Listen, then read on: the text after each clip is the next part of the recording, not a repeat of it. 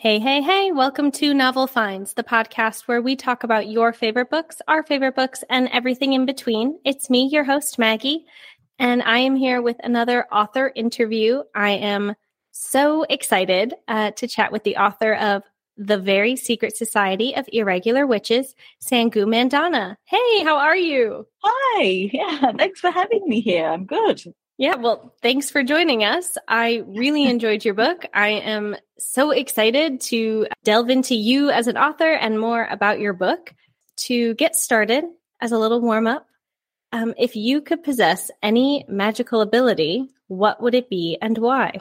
Oh, um, that's a hard one because there's just so many things I'd want to be able to do.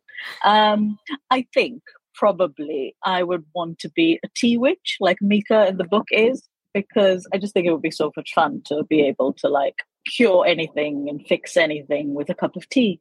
I love that. I think that's great. I I loved that part of the book. I read recently. Have you read the book Under the Whispering Door? Not yet. It's on my list and I've heard great things about it, but I haven't read it yet. Um, because part of that book is when people enter this guy's tea shop, he knows exactly mm-hmm. what cup of tea that they want. It's like this Aww. ability that he has. Yeah, he knows exactly what to give them. And it reminded me of that. It's just so sweet. Yeah. Yeah. Uh, would you mind giving us a little synopsis of the book and then a little bit about yourself as an author? Yeah, of course. Um, so, The Very Secret Society of Irregular Witches is a romantic fantasy, a contemporary romantic fantasy about a lonely witch who is roped into becoming a magical tutor to three out of control young witches.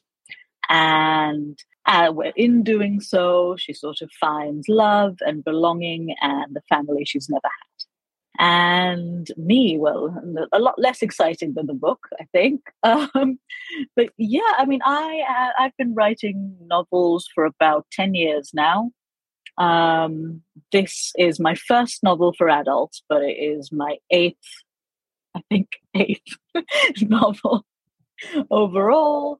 Um, yeah clearly i've gotten to the point in my life where i forget how many books i've done. It's a good spot to be in i uh, think. yeah yeah, it is a great spot to be in. Um, and yeah, there's uh, mostly I write fantasy, um, a little bit of sci-fi, usually sort of mixed in with the fantasy, like kind of like science fantasy or space opera. Um, I love romance. I incorporate it whenever I can. And it's just been so much fun working on my first book for adults, where I just let loose with like all the romance, all the feels, yeah. all the swoony stuff. Yeah. I I loved it. I loved it. This book pressed so many buttons for me. Um oh, just because you. like I love I love like a contemporary fantasy, like magical realism, mm-hmm. something that feels set in the now and I'm a huge romance reader and I love anything where a woman goes home or she becomes a teacher or she learns something about herself by helping others. It just it really it it hits home for me and I I loved it. I felt like you had so many wonderful moving pieces that really really helped make the story so whole. Um, and they all really really worked well together. I thought it was really well done. Thank you. Um, yeah, you're welcome. You're welcome. Yeah. Um, well, do you have a favorite line or section of your book that you would like to share? Um, I don't know about favorite line because a I forget everything I've written, um, but, and b because I think um, so many of the lines only work in context. So um, but one of my favorite scenes to write and I guess to reread as well is happens about, I want to say halfway through the book. And it's when Jamie and Mika, who have a pretty antagonistic relationship to start with, um, finally kind of see eye to eye and and bond. And I think it's also the moment when Jamie falls for her. And it's it's great. I love it. Um, I, I don't want to say a whole lot more because you know spoilers. yes, but, but, that would be it. Um, yeah, it, it has to do with stars. I'll say that much. yes, I I loved that part. It's um I'm not really big into highlighting or writing in my books, but that's that is a part where I just I gave it a little highlight. I dog-eared the page. I thought it was so lovely. I thought it was so lovely. And one of my one of my favorite things in romance novels is when like two characters who don't see eye to eye, maybe it's enemies to lovers, or maybe it's just two people who don't understand each other finally have a mm-hmm. moment mm-hmm. where they do a little bit. It's yeah, it's good. Yeah. yeah. I thought it was I thought it was so beautiful. No, I was just gonna say that I love that in romances as well. It's one of my um like favorite tropes, like enemies to lovers or rivals to lovers or just anything, you know, just anything to lovers really. I love it so much. I well, uh, Sangu, do you have a favorite character? And if it's the same person, do you have a character that you mm-hmm. feel like you relate to the most? this is hard because I really do love almost all of the characters in this book. Um, they are just this sweet, quirky, weird family. Um, and they work so well together, and I just love them all. Um, if I had to pick a favorite, maybe Ian, who is, I think, a lot of people's favorite based on things people like send me messages about. um, I love him. He's incredible. But he is probably not the one I relate to most. Um, weirdly enough, I don't think Mika is the one I relate to most either. I mean, there is a lot of me in her, and there is a lot about her that I relate to, like that sense of not belonging, that longing for a place where she mm-hmm. fits in, where she's understood and accepted. But I think that if I had to sort of compare myself to one of the characters. Jamie is probably the one I most like. I am a grump. I'm not the sunshine half of, a, of any relationship. I'm the grumpy one. So, yeah. Well, honestly, the grumpy character is usually my favorite. yeah. Okay, slightly off topic. Do you have, and I'll be honest, I, I don't know many of your other books, but do you have a book where mm-hmm. you feel like you wrote the protagonist that is most similar to you? Like, is there a character out there that you have written that you feel like you relate to the most? Um, yeah, I think so. The one, uh, the book I wrote, uh, the series I wrote right before writing this, um, is a middle grade series for sort of ages eight and up. And it's called Kiki Kallira Breaks a Kingdom. And Kiki, the main character, is almost exactly what I was at her age.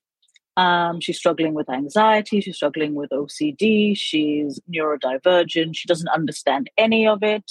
And she uses art to kind of cope with that. And that's all me. That is just so me. And I think in a lot of mm-hmm. ways, it's the story I wish I'd had at that age.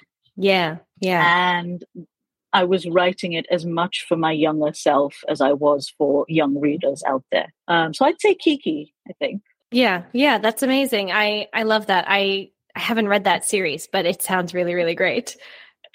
Do you feel like I'm so sorry we're going a little bit off topic, but do you feel like when you are writing, you tend to write the stories that you wish you had growing up or stories that you feel inspired to write because you loved something similar when you were growing up, especially talking about like your middle grade young adult books? I think it's a combination of the two. I grew up with um, fiction that was very, very white. Yeah. Um, I've always loved, always loved magic, always loved fantasy and, you know, escapism and romance too.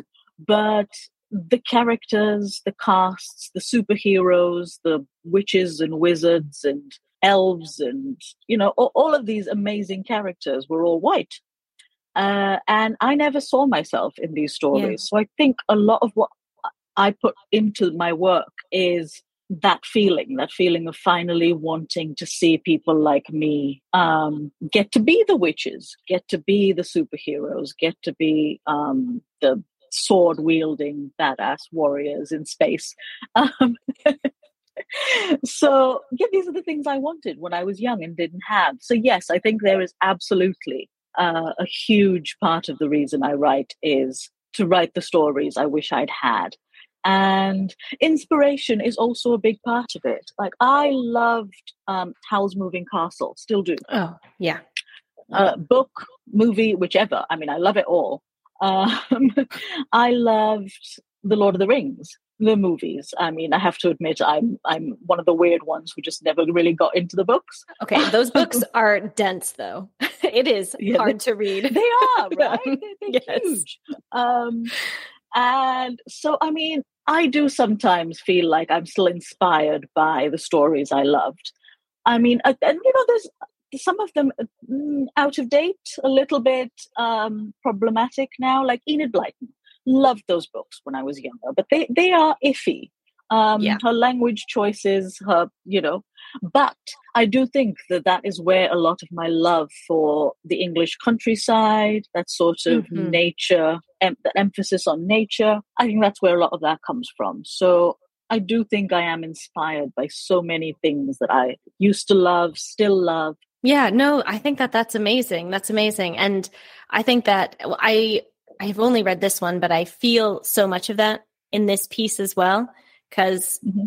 Yeah, it's just the imagery is so lovely. It's it's poetic, sort of like you're on an escape to somewhere new. And um, what was your favorite aspect of writing this book in particular? And do you feel like mm. um, I know you've you've mentioned quite a lot, but was anything in particular the inspiration for this book?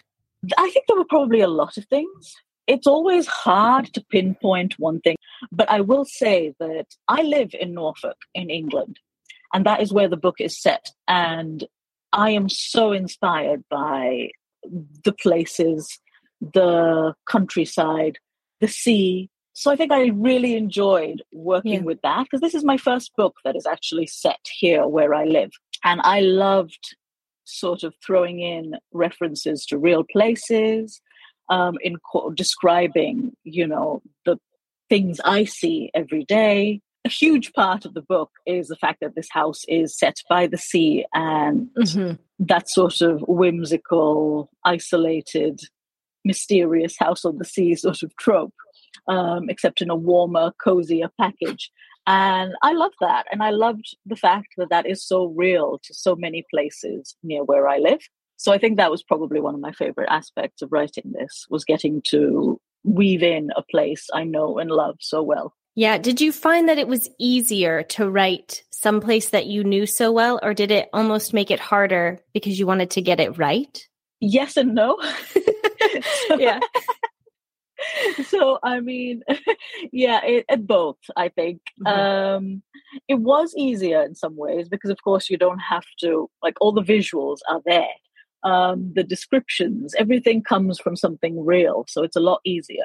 But it is also, there is pressure. You want to make it true to the place you love so much. You want to make it feel real. Um, so, yes, the, the not very short answer is both. And what made you want to make this one an adult fiction book? Because this is your adult fiction debut. And what was it like writing for adults versus writing for a younger audience? So I've been wanting to write a novel for adults for a long time, uh, but I wanted to wait for the right idea. I didn't want to sort of force something that was all the ideas I'd been having were great for children's books, but didn't feel right for an adult book. And then this came along, and I knew straight away that this needed to be a book for adults because it was about a woman of about my own age finding herself as an adult dealing with years of loneliness and childhood trauma and I needed I, I needed to, the space to tell that story in a way that wouldn't have felt right for a children's book. Yeah. Um, so I did. So I was very excited to kind of finally have the one, so to speak, the idea that I'd been looking for for so long. Uh, whether it was different, again, yes and no. In some ways, my writing process didn't change at all. I feel like I have a fairly predictable process now in that I get excited about book. I think maybe I should give up and then I love it again. So that's that that was much the same. But I do think that with children's fiction, I feel like I'm writing as my younger self. Mm-hmm. And with this, I was writing myself as I am now. Yeah. And I think that was probably the biggest difference. Yeah. Oh, that that's really beautiful. How did that feel to to sort of write from what you know now? It was strange. It was um because it was very much outside my comfort zone. I've been I've been writing children's books for so long that I'm used to writing for my and as my younger self. Mm-hmm. Um, and it was strange. It was I felt vulnerable in a way that I mean I, I don't think it was any more vulnerable than I am when I write as my younger self. But I think because it's so close to the way I am now, that I'm writing very much in a space of today, that, there, that, that you don't get that distance, that, yeah. that sense of this is how I used to be. It's different now. You're very much in the moment. Yeah, definitely. Definitely. I know you just sort of said that you feel you go through a lot of the same waves of emotions uh, yeah. when you're writing your mm-hmm. books. But do you, what, what would you say really goes into your writing process? And specifically, um, what do you, how do you feel like you created this, this new world, this new fantasy world? For me, it always starts with a character. Mm-hmm. Um, sometimes it's the main character, sometimes it isn't, weirdly enough. Um, but it always starts with somebody whose story I want to tell. I usually know them fairly well from the start. I know what they want, I know what they're looking for, and that's what compels me.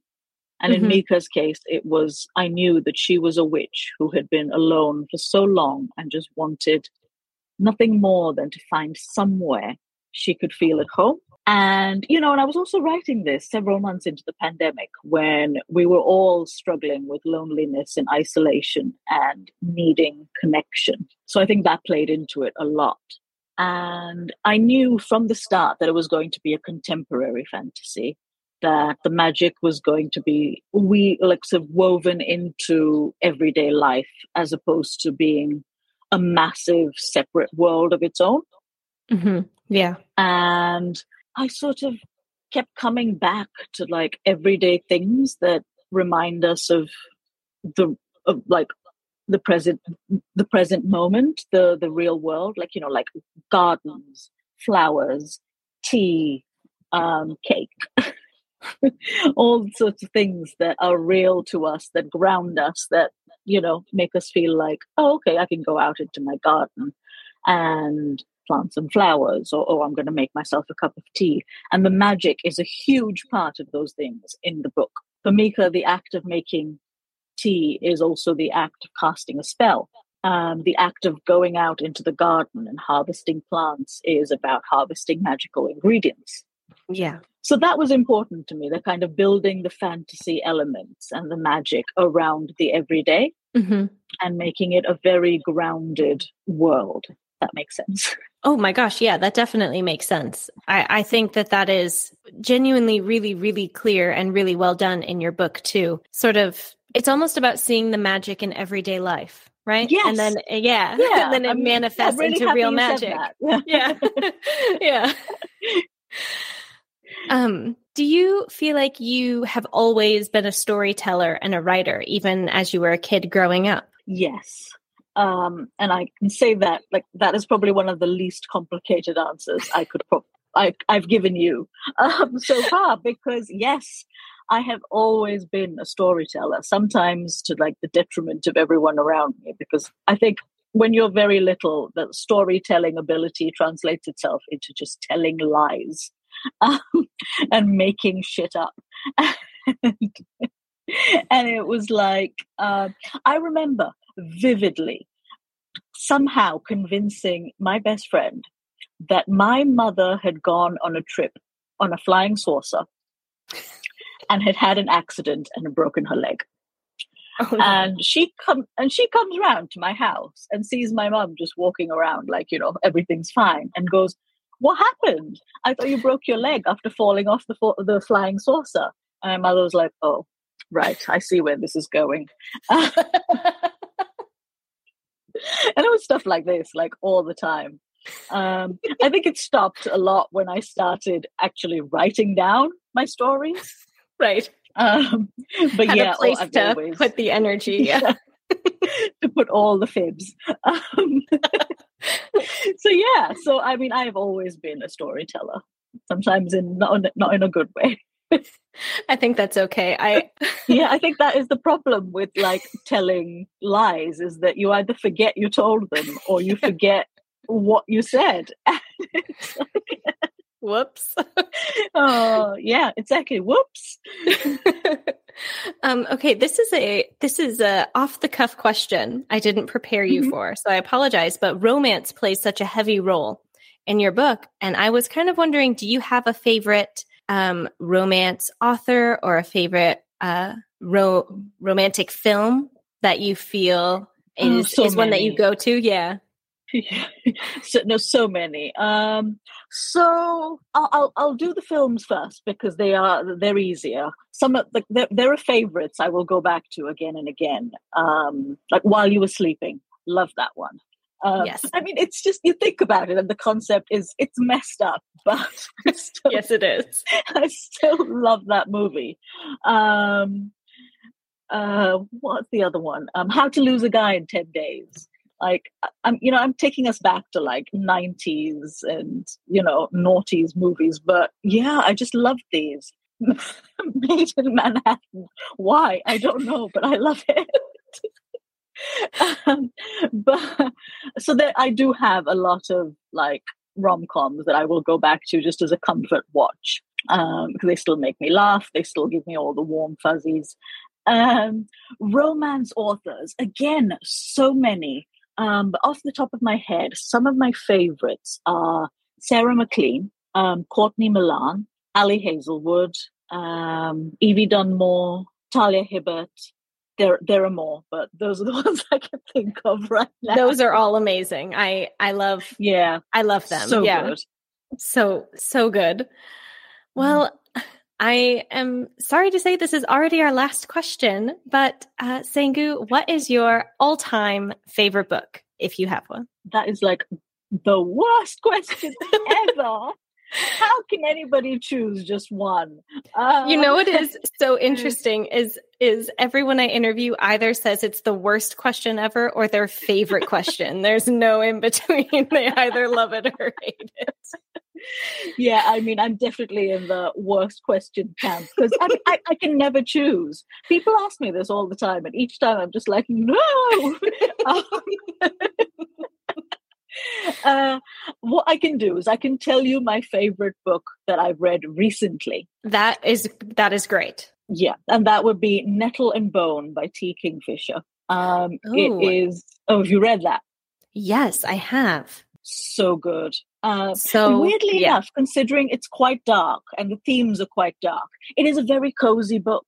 Like you really like feel like you're one of the the misfit crew going along on this quest, and I just and it makes me laugh so hard. Like it, again, in spite of the fact that there are some dark, heavy themes in there, it like it's so funny. Like she's incredible. Um, yeah, love it. I I loved that book. It felt like a mix between like a dark academia meets The Hobbit. like it, just yes. felt so good. Yeah. yeah. yeah. it had like the, the, the quest on the road, you know, but yeah. also had like yeah. yeah, I love yeah. It's a great book. Well, um Sangu, before we say goodbye, where can the people find you? Are you on social media? Uh, yeah, I'm on Instagram, um, and it's just my name, Sangu Mandanna. Uh, and I have a website where, I mean, to be fair, Instagram is probably the best place to follow me because that's where I put um, like updates and things first. um, Because I'm a bit terrible at updating my website. Um, I do also have a newsletter, which is probably also a good place to get like well news um, and things and early sneak peeks and stuff like that. And there's a sign up to my newsletter on my website, which again is also just my name, sangumandanna.com. Amazing. Well, I will link your social media in this episode's description, as well as a link to purchase your book, The Very Secret Society of Irregular Witches, which you guys, I I cannot recommend it enough. It's the perfect late summer, early fall read. It's it's cozy, it's romantic, and it has just the perfect sprinkling of magic. I really, I highly recommend it. Um, no, thanks, Mikey. You're very welcome, and a huge, huge thank you uh, for joining us today. Thank you so much. No, it's been a pleasure to be here. Thank you. And with that, we heckin' did it, you guys. Thank you so much for listening. If you like what you heard, share us with your other bookish friends and family. And if you're listening with Spotify or Apple Podcasts, be sure to rate and review the show. If you're interested in join, joining our Novel Finds community on Patreon, please follow the link in our bio. And be sure to follow us on Instagram at Novel Finds Podcast. As always, thank you for being a novel friend.